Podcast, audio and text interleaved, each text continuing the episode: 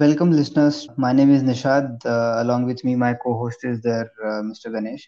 आज के एपिसोड में हम डिस्कस करने वाले टेक्नोलॉजी ऑफसेट क्लॉज जो आजकल चर्चा में है due to due to Rafale deal तो सितंबर uh, 24 को 24 को द हिंदू ने एक सीएजी uh, का रिपोर्ट साइट किया अपनी अपनी न्यूज़ में uh, और उस रिपोर्ट में ये कहा गया था कि रफाल के जो वेंडर्स है जो सेलर्स है उन्होंने अपना technology transfer clause as per the contract जो डीआरडी को डीआरडीओ को उन्होंने हैंड ओवर करना चाहिए था वो अब तक किया नहीं। And there have been some issues in that regard तो ये जो सिक्सटी थाउज़ेंड करोड़ का जो रफाल डील था उसमें इनहेरेंट ये टेक्नोलॉजी ट्रांसफ़र क्लॉज था। सो so दैट जो इंडिजिनस डेवलपमेंट होगा इस लाइट कॉम्बैक्ट एयरक्राफ्ट के इंजन का जिसका नाम कावेरी है वो इंडिया में हो पाए। तो हम जान इस एपिसोड में हमारा पर्पज uh, होगा कि इसके डिटेल्स में जाना ये इशू क्या है इसको जानना। साथ ही साथ हम जानेंगे कि ऑफसेट एग्रीमेंट्स क्या होते हैं और इनका इम्पोर्टेंस क्या होता है इंडिया के। तो गणेश शुरुआत करते हैं। हमें आप थोड़ा सा एक बेसिक टर्मिनोलॉजी समझाइए ऑफसेट एग्रीमेंट्स का ऑफसेट क्लॉजेस का। थैंक यू निशाद सो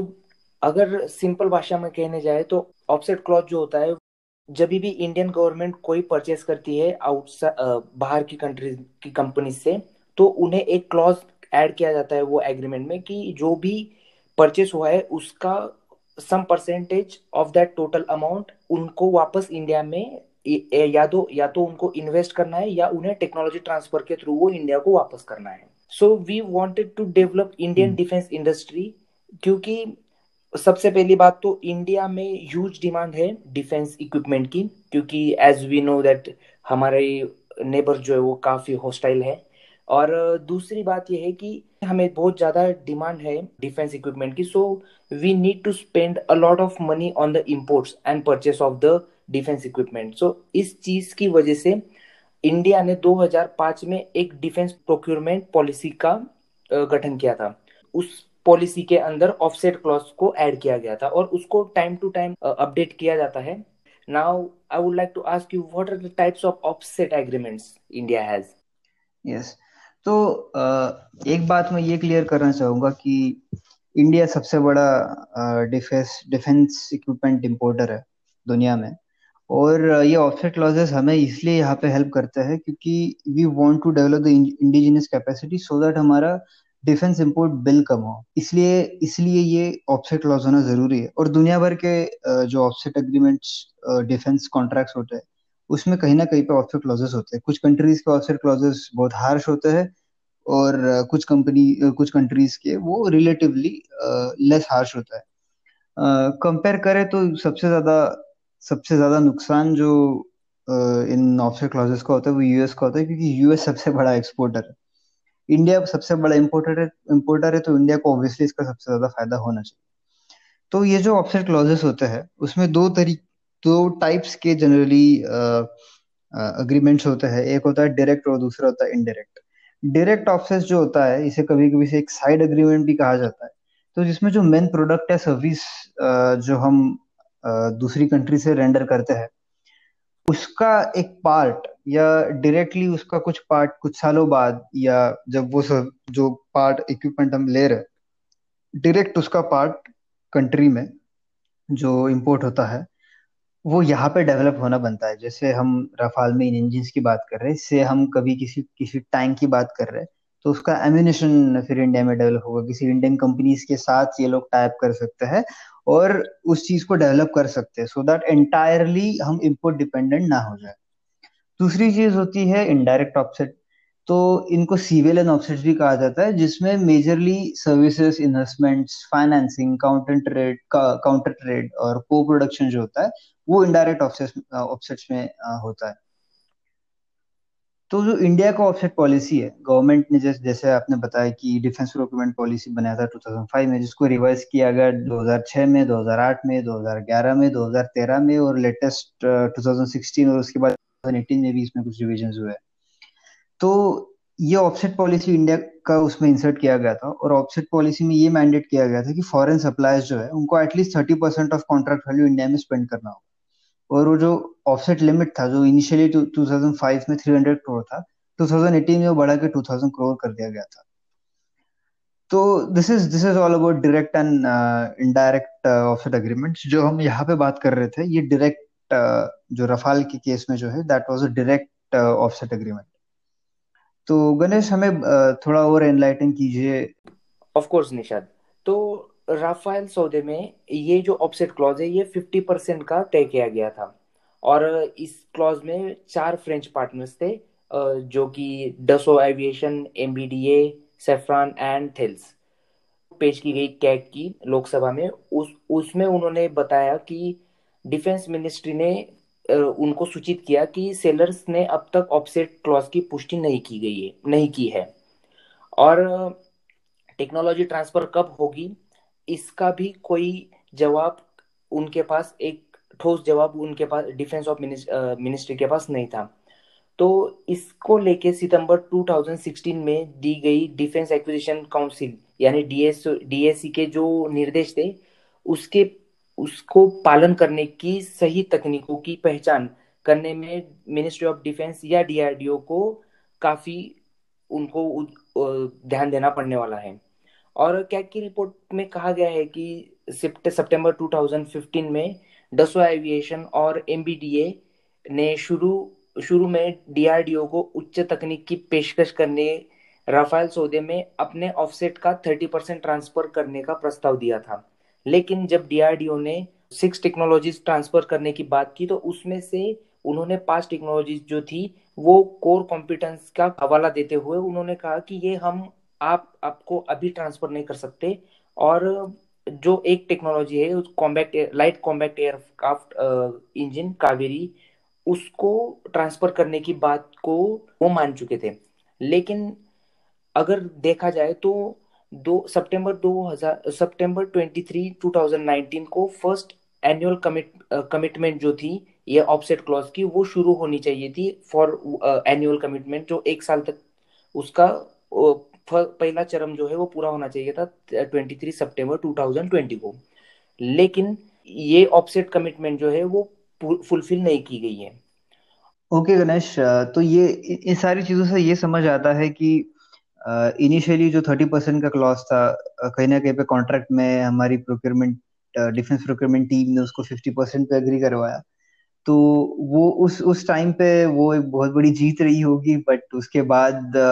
हम उसका से half even not even half of half of that also we are we are been able to get transferred तो uh, कुछ दिनों पहले जो हमारे एक्स फाइनेंस मिनिस्टर थे, पी चिदम उन्होंने भी ट्वीट किया था साइटिंग सीएजी का रिपोर्ट की ये जो टेक्नोलॉजी ट्रांसफ़र का ऑफसेट है ये कहीं एक कैन ऑफ़ वर्म्स ना ना खोले। तो इस कैन ऑफ़ वर्म को ना खोले से अच्छा तो मैं ये कहूँगा कि कैन ऑफ़ वर्म्स एक्चुअली खुल चुका है, क्योंकि सीएजी ने जो रिपोर्ट लोकसभा में पेश की है उन्होंने ये सीएजी का एग्ज़ाम्पल देते हुए कहा था कि बहुत सारी केसेस में फॉरेन वेंडर्स और फर्म्स जो वेरियस ऑफसेट कमिटमेंट्स हमारे साथ करते हैं, वो एक वो अपनी कमिटमेंट्स को फुलफिल करने के लिए अनेस्ट एफर्ट नहीं पेश कर रहे। रफाल डील में जो डीआरडीओ का शेयर था, उसमें से थर्टी परसेंट तक का ट्रांसफ़र होना अग्रीड जो था और जो एक्स्ट्रा ट्वेंटी परसेंट एलोकेट किया था उन्होंने प्राइवेट सेक्टर को।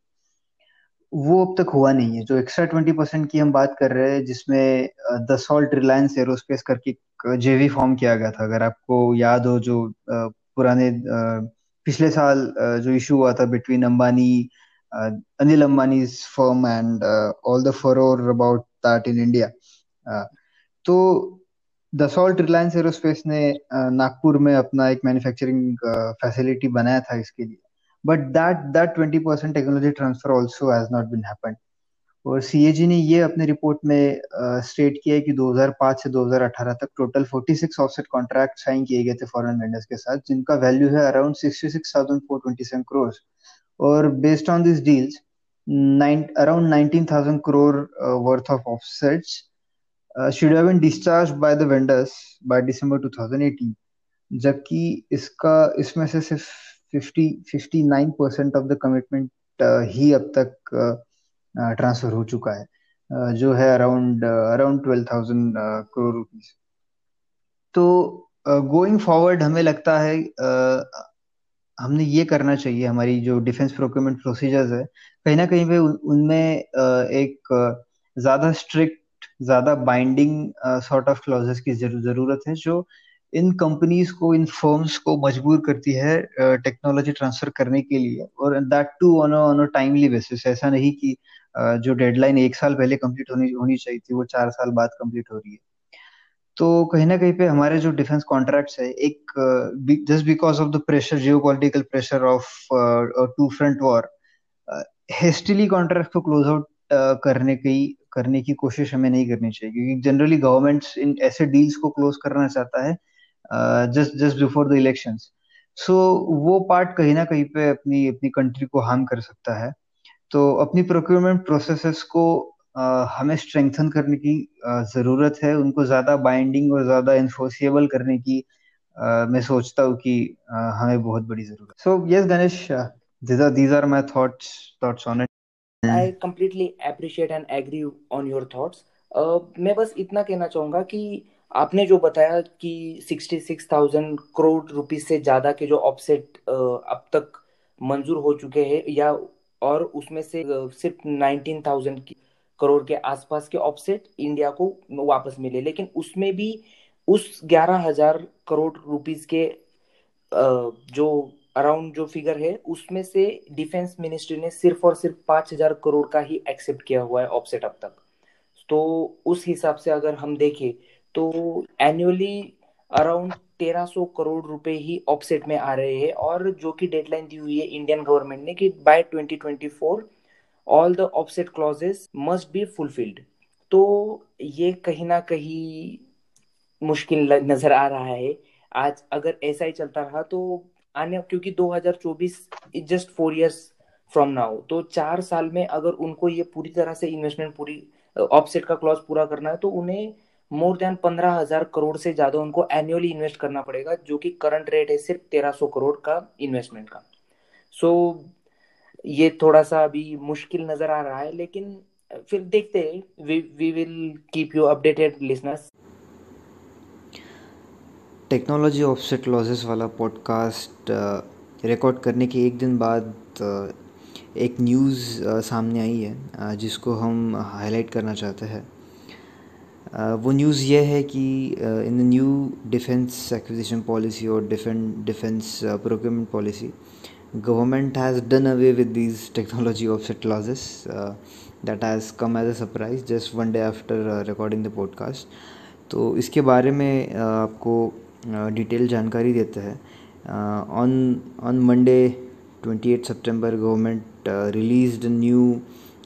defence acquisition procedure जिसमें they have said that there is no need for foreign companies investing at least thirty percent of the contract value in Indian manufacturing sector if if and only if the deal is being process under government to government contracts और और a single vendor case तो जो हम technology offset की बात कर थे, अगर गवर्नमेंट टू गवर्नमेंट प्रोक्योरमेंट है, जैसे Indian government and Russian government जो मोस्टली डिफेंस प्रोक्योरमेंट होता है तो उन केसेस में ये चीज़ लागू नहीं होगी। सिमिलरली सिंगल वेंडर केसेस अगर है कि आप किसी एक सिंगल वेंडर से ही परचेस कर रहे हो से रफ़ाल या लॉकेट मार्टिन या ऑगस्टा वेस्टलैंड आप किसी एक ही कंपनी से अगर ले रहे हो if there are not multiple bidders involve in the procurement process then also this this clause of technology offset uh, not not work. However it will keep working on uh, uh, where multiple bidders are involved. and the reason behind uh, this this uh, change has been uh, you know the CAG report uh, that we discussed तो इस CAG CAG report में ये particularly कहा गया था कि पिछले कुछ सालों में this technology offset has been successful in in bringing manufacturing and uh, you know any new technologies give uh, technologies and services being provided by the indian manufacturers or indian service providers तो उसका failure एक तरह से result करता है इस इस नए पॉलिसी को आने में। इसका हेल्प इस तरह से हो सकता है क्योंकि कंपनीज़ इस टेक्नोलॉजी ऑफसेट को अपने प्राइजेस में बिल्ड करती है। सो हम एक रफ़ाल एयरक्राफ्ट के कॉस्ट में उसके टेक्नोलॉजी ट्रांसफ़र का कॉस्ट भी बिल्ट इन है, जो फिफ्टी परसेंट है जो हमने डिस्कस किया था। तो कहीं ना कहीं पे वो प्रोक्योरमेंट का कॉस्ट जो होगा, वो कम करने में, नीचे लाने में ज़रूर इससे फ़ायदा होगा। और साथ ही साथ प्रोक्योरमेंट कॉस्ट कम करने के अलावा इसका दूसरा एक बेनिफिट है जो controversies generally offset partner select करने में हमें आजकल देखने मिली थी। जैसे राफाल में हमने देखा था, जहाँ पे रिलायंस द सॉल्ट रिलायंस जेवी का बहुत बड़ा इशू इंडिया भर में हुआ था। तो ऐसे ऐसे ethical issues possible ethical issues को